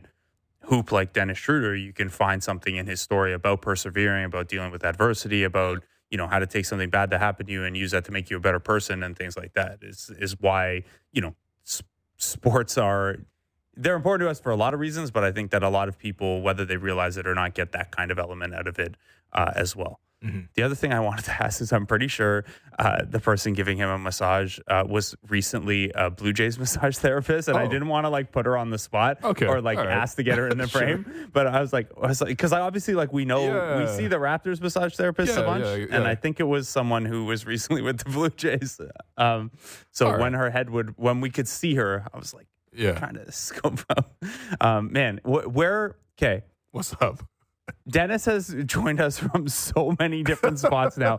Like, what's left? Like, do you think we could Uh. get him like live while he's getting shots up? Like, that's the. I think Oh. that might be the only thing left now. That'd be amazing. Ice bath. That'd be amazing. well, I mean, we could just do that at the Raptors facility. Yeah. You know what I mean? Like, because lots of times we're, we're down there at practice and he's just getting shots up, like at the Yeah. hoop right by the media. Not the media's hoop, to be clear. Oh, that's y'all's hoop, as Garrett Temple uh, would never let me forget. Not Garrett. We Oh, I shoot- we could didn't realize this was y'all's hoop.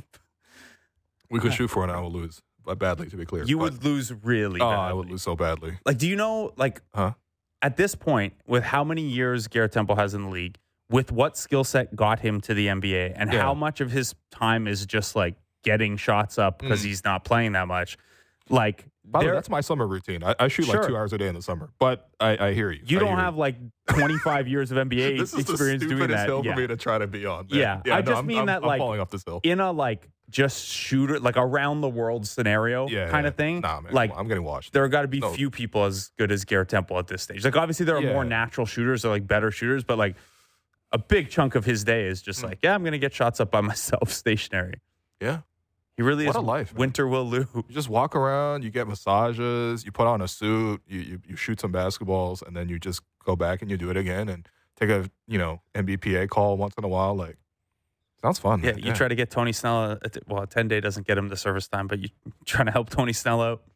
Should I should have I should have worked harder on hooping as a kid. What was I doing with my time? Yeah, and This and like at least life in my path, man. case, I could be like, oh, I'm five foot ten. I was never making it anyway. You you got Yeah. height. Yeah, I'm, I'm not gonna reference Terry Rozier's uh, infamous tweet, but you know, uh, Yeah. he tall as hell. no, the issue is I got I feel like I got a negative wingspan or like a I got like a Desmond Bane like you know Oh, your wingspan zero, zero shorter than your height? No, my wingspan is not long, even though I'm 6'2". I feel like my wingspan is like probably six feet. Like, we might have the same wingspan. You got a long wingspan. You're a plus well, wingspan. not guy? like crazy, but I, I've got a plus two. Like you measure it in Oh, plus yeah? and minus inches. Like I have. You know what? I'm five ten. I have a six foot wingspan. Oh, oh, wow. You know when you do that, it's like it's like the MJ poster. You know. Yeah, exactly. But if it was like shrunk down to the size of a hockey card, yeah. Um, no, I'm Uh. not a. I'm not a tall or long man. Uh huh. You've played basketball with me. You know that, that those All are right. not the skills that I'm utilizing But- on the court. A fun fact for Blake Murphy: size 13 shoes. Yeah. Yeah. When I went to your house to way back in the day, when I used to go to your house sometimes to record Raptors Weekly Extra, Yeah. After your uh, soccer game at Lamport Stadium. I would literally bring my gym bag with like stinking clothing. Ideally, I record before the game, right? Yeah. Um, but sometimes, you know, whatever, it happens after the match. So I got to come over with the cleats. Hopefully, I would like bang them so that, that I'm not bringing all the little pieces of uh, turf into your house. And then we would like record in your room on one microphone. I feel like, Yeah. by the way, we'd have Yeah, to like just kinda have kinda, lean back bob and forth, weave, yeah. to make sure we're hitting at the right spot in the uh, the Yeti microphone. And uh, your your rack of shoes was also like kind of close to the, the like your your desk setup. Yeah. Not to expose your whole thing. This is not how you live now. It's all worry. yeah. It's not where I live now, but uh, I don't know. leveled up. Don't worry. When you are Folks, freelance, leveled up. when you're a freelance sports media person, uh, just going out on your own for the first time, Yeah. you do not live in nice places in the city of Toronto. Yeah. Well, and then I was looking at the shoes and I was like, bro, whose shoes are these, man? like, Yeah, yeah. Anyway, crazy. The You wildest part. it, that's all. Yeah, you you wouldn't. There, there are weird things about my proportions, but the craziest thing was like you occasionally find NBA players who have like small feet. So like, Oh yeah. How tall was Alfonzo McKinnie? Like six eight, six nine. six seven at least. Yeah, so he he's listed at six seven. Okay. Yeah. We're the same size feet. oh, okay. All right. I thought you were gonna be like, yo, he's got he's got size ten. No, I just I was like, like obviously Alfonzo McKinnie is not the right guy to be Yeah, like, hey man, you've got so many. Can you give me some shoes? Like I actually once witnessed CJ Miles giving Alfonzo McKinnie like his hand me down shoes because like. Oh, word. Well, you don't have the same shoe hookup if you're like a ten, like a Yeah, guy just called up or you're end of the roster guy. Sure. Whereas like even a CJ Miles type has like I don't know, like 40 pairs for the season or something like that. Anyway, I was just trying to get some shoes. I don't have it. The only pair of shoes I have, and this was a gift from a, a reader and listener one time, is g- apparently a game worn uh, signed pair of Jose Calderon shoes. Oh, Yeah, what was he? Adidas uh, and one I want to. and one. Yeah, I gotta, I gotta, Whoa. yeah, I gotta look up. Whoa. I don't know how many and ones Jose Calderon's ever gotten it, but uh, we're getting the note from Actually, you know what? They might have been Li Ning. Oh, Li Nings. I'm trying to picture them now. Uh, Um, got a Li Ning deal after what the Spanish national team did as in the team photo. Don't look it up. Okay, Oh. we're gonna take another break. We're never getting Marcus on the show now. Uh, it's okay, Mark. I'll forgive you if you come on the show. Uh, I'm your host, Will Lou. You've been listening to the Raptors Show on the Sportsnet Radio Network, brought to you by Campbell's new chunky spicy soup. Fresh views on everything in the National Football League. It's the Fan Checkdown with Matt Marchese and Donnovan Bennett. Subscribe and download the show on Apple, Spotify, or wherever you get your podcasts.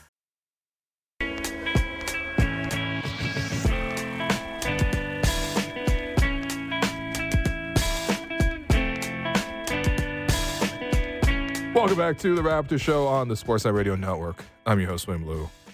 End of a long, eventful day. Uh, we're in segment four, um, and we're going to bring in Seerat Sohi from The Ringer. Um, yeah, I'm, I'm happy you have a normal background. We, we just had Dennis Schröder on the on the show, and uh, he called us from the massage table, live from the massage table. So, um, yeah, I don't know. How's, how's your afternoon going? Is, is my question. I, I wish I was calling you live from this massage table. Maybe next week. My week, uh, my day is good. It definitely isn't as good as Dennis's though. How are you guys doing?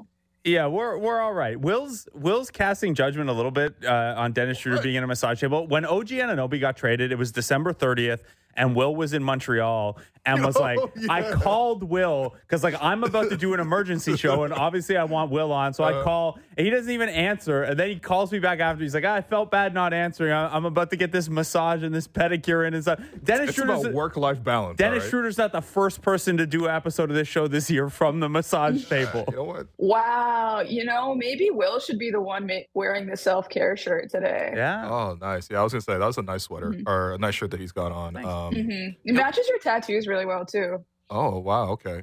Yeah. We got to do an episode gotta- where I gotta Blake start- explains all his tats. we need a longer episode. That's Maybe okay. the We got two three hour deadline uh, deadline special. Yeah. Yeah. I should wear more than just the color black then, I guess is what is what the takeaway here is. You you are Like, wearing. I a black imagine shirt. there's going to be a lot of post deadline filler for you guys to have to find some segments to do in. So there you go. We'll be Yeah. we'll be calling you, but not about the Raptors, just about the league in general. Yeah, like hon- today. and honestly, like we talked to you two Yeah. weeks ago, and it was in the wake of the Pascal Siakam trade, and the to- topic of conversation was like, okay, what are the Raptors going to look like now? What is you know the hope around Scottie Barnes and stuff? And you had a great piece at the Ringer that you dropped uh, shortly after that conversation.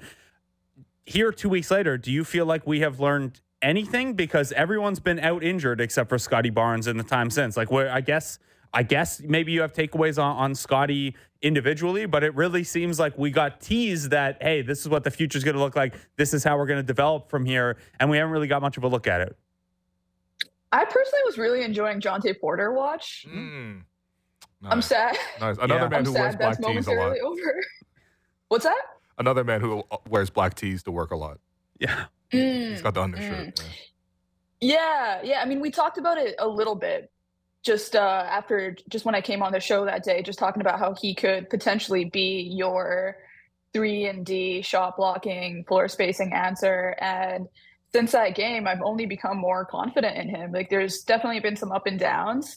Uh, but you know, there's just there's some good developmental stories out there, right? Like I was watching the Bulls game yesterday, and I maybe one of you guys, since you're actually there, could figure out if there's anything to this. But you know that uh, those back-to-back plays where Jordan Nwora hit uh, the the first first it was like the step back 3 Mhm. and then it was the three off of I think it was a pin down. Mm. Right after that, two members of the Raptors coaching staff dapped each other up. So maybe Nwora is like the Ooh. next great developmental story. That, that would be good because uh, we're gonna need more pieces to salvage that Pascal Siakam trade. Like those picks got to be good, and Nwora's got to be good, and we'll got to see Mm-hmm. what Bruce Brown gets the Raptors back. Uh, Yeah. Bruce Brown, by the way, also playing well. We, we talked about that on yesterday's show I with just, the number I like, one Bruce expert, uh, Katie Heindl, of course.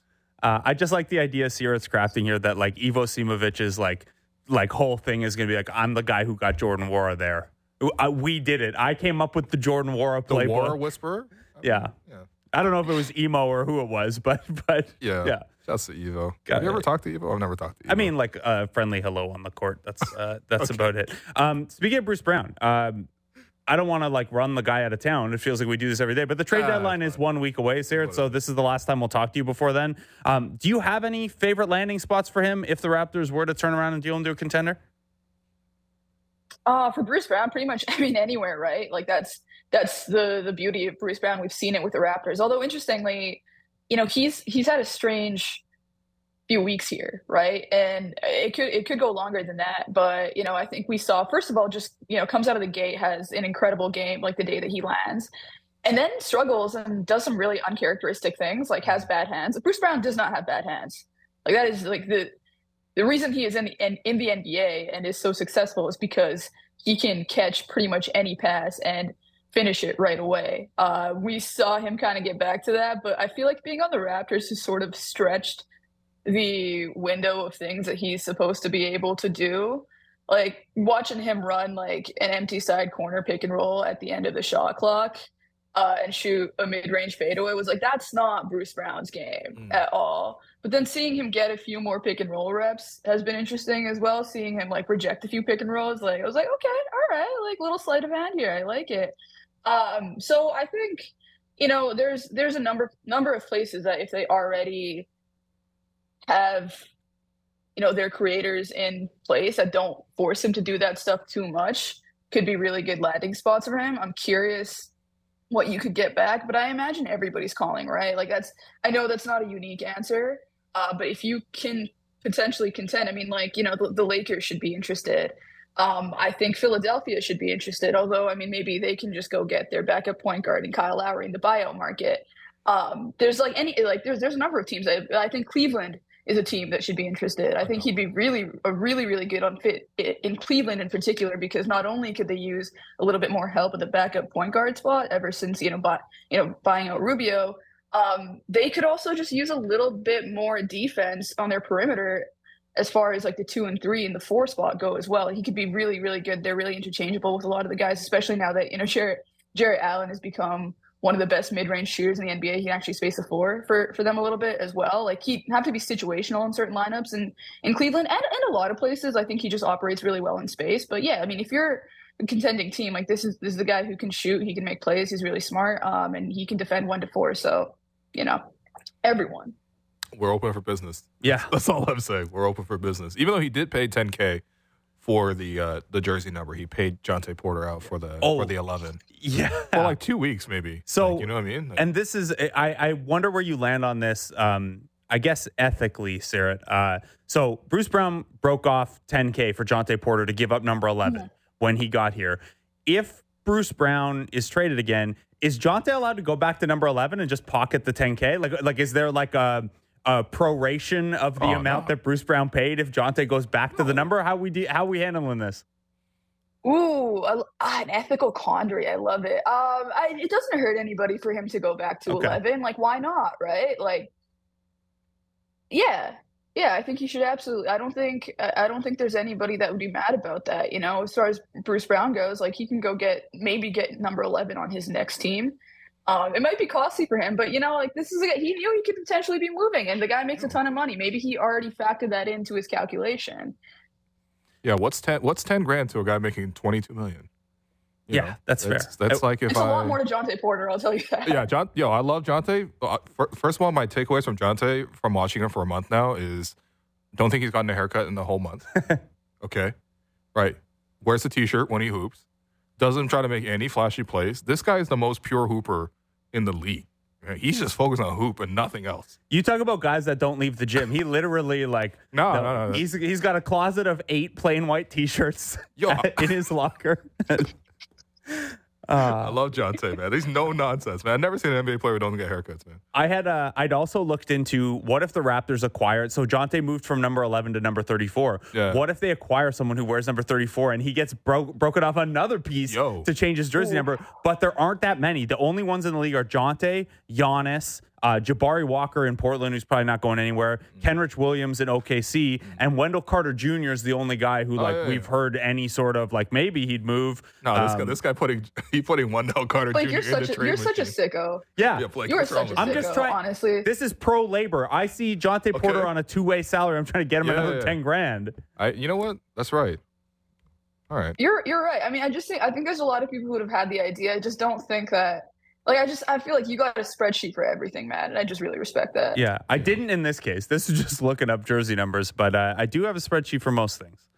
I just divided my. Do you have any other salary. Jontay Porter spreadsheets that you can share with us, or have you already have you gone to the Jordan Nwora portion of this yet? Have you have you done any spreadsheets on him? Who, by the way, looks really big, like bigger bigger than I thought he was. He looks Scottie Barnes sized when when he's on the floor. Do you? I, I don't have. I mean, I have like he pops up in the odd G League sheet because he played down there, but uh, I have nothing special on War. But like, what do you think of Jordan Nwora as a player? Because we've seen a bunch of him with Milwaukee and Indiana over the years, and it seems like he's shown more in the last two or three games with Toronto than he's gotten to show other spots. But it's not for lack of opportunity. What do you? What do you make of that?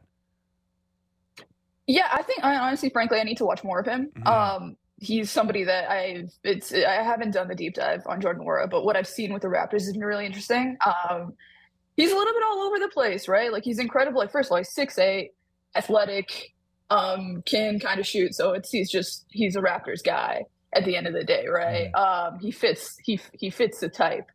Um, he's chaotic in some ways. You know, some of the things that he does on defense, I'm like, okay, like that's a little in a, in a way that I think Scottie Barnes can be sometimes too, where he wants to be a little bit everything all, everywhere all at once. It can Nice. get a little bit messy, but there's also a ton of potential there too. He's just he can cover a lot of space. He's got you know, there's like there, I think there's more to siphon out of Jordan Jordan Nwora that I wouldn't have expected um, after you know watching watching a few games of him. Yeah, I, th- I think if he first off, if he keeps up what he's currently doing, that'd be amazing. But I mean, if he just like can be a backup in the rotation in the next year, like you've already done something pretty pretty good. I, I think we've hit all our Raptor topics, man.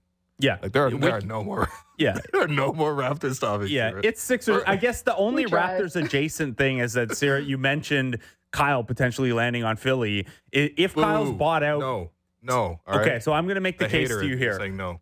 I assumed that that's what was going to happen when he got traded to the Hornets. If the Hornets don't move him again by next Thursday, but I'll tell you my favorite landing spot for him and see if I sell you on it.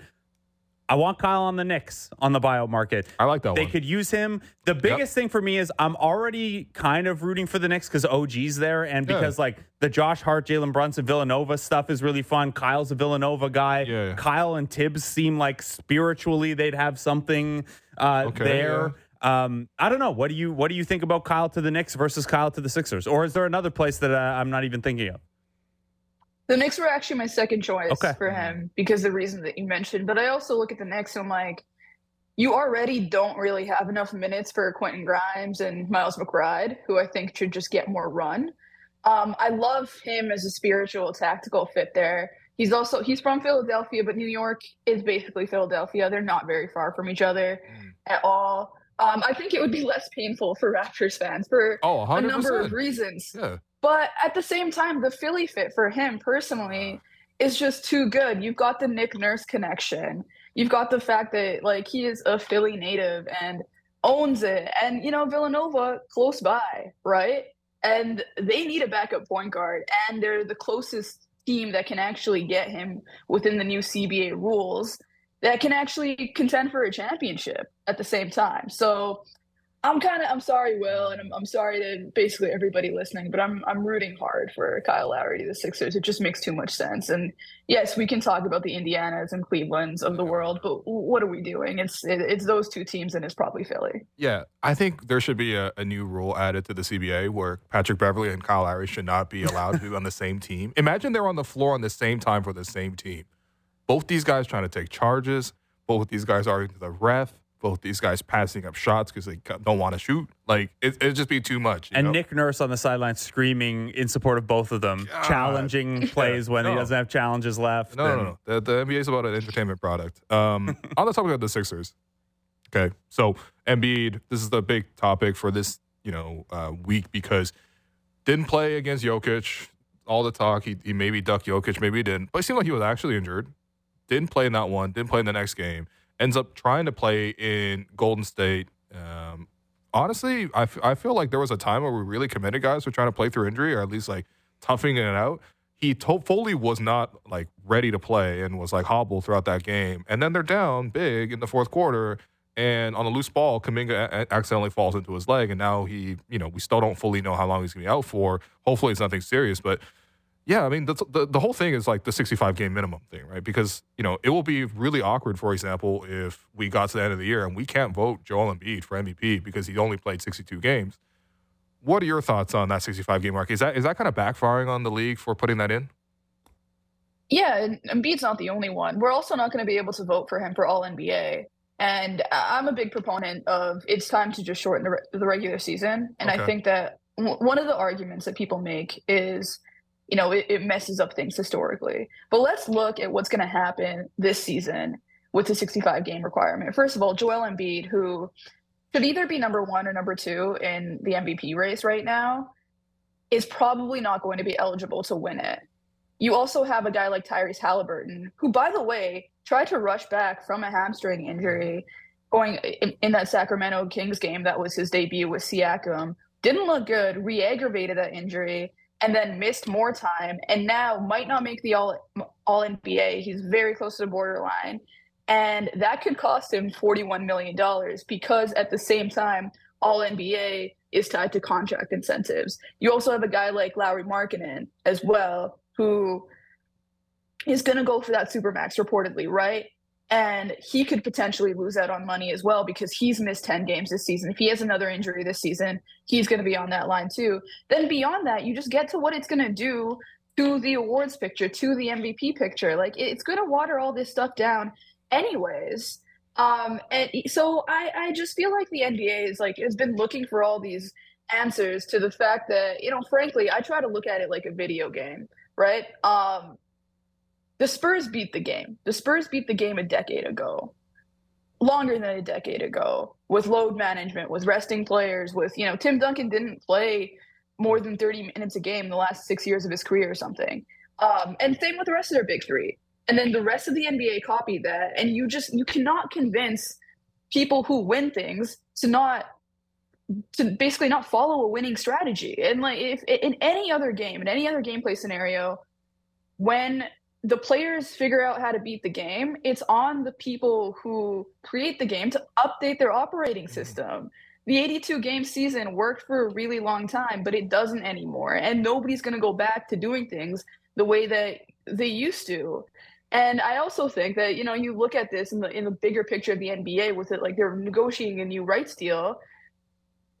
ESPN, TNT, like these these are companies that like I'm I'm curious to see what the deal looks like because ESPN isn't you know loaded with cash the way that it used to be. And these streaming giants are basically probably going to take over sports in the next little while. And to me you should be looking at this as an opportunity. Instead of trying to convince all these people that you're negotiating with that the regular season isn't broken when we can all very clearly see that it is like look to tonight where lebron james and anthony davis are not going to be playing against the boston freaking celtics um, right after a weekend in which they probably like they they saved rivals week with that double overtime game because joel Embiid didn't play hours hours within adam silver's contract being uh being renewed you know like this stuff like you just you, you can't script it any better the nba you know the script writers are incredible um you know it just it, push has been coming to a shove for a long time here um to me the in-season tournament also shows you how much the regular season isn't working ironically even though it was decided to goose up the regular season um, after that we all kind of were forced to watch these games that just weren't as exciting. The players weren't as excited.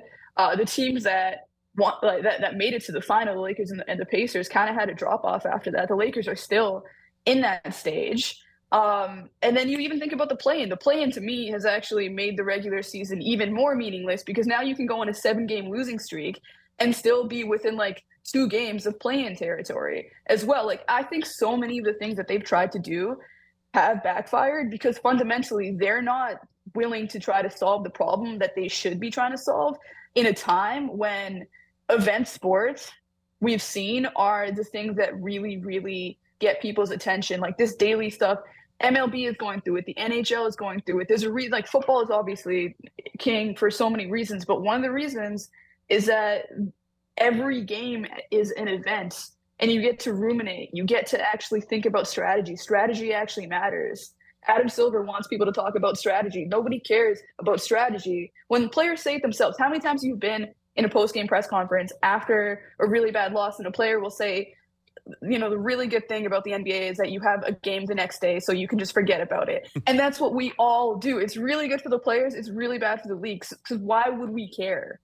Anyway sorry. I just i went on a rant here. I said a lot of things uh, but it's just at this point it's just it's just getting a little bit ridiculous solve the actual problem at hand and everything will be fine Seerat, uh, first of all, don't apologize. It was great. It was. I've been feeling some of the same things, and you obviously articulated better than I could. Um, so don't apologize. And, and I think, yeah, I, I agree for the most part that, it, and the way you put it in terms of event viewing, like the NBA. The NBA goes to the TV networks and sells itself as the inventory league, right? Like you get 82 games, and the league is interesting enough that there's something every night, and that's the sales pitch. But the way we talk about it culturally, the way we evaluate player success is very much event based, rings culture and all that stuff. So you're trying to do, they're trying to do two things. They're trying to sell loads of inventory and convince you that all of that actually matters the same amount. And then everything culturally and discussion wise is like, ah, but actually the only things that really matter are at the end here. And, you know, the, the 65 game thing is like in complete contrast to, well, we want everyone as healthy as possible for the playoffs.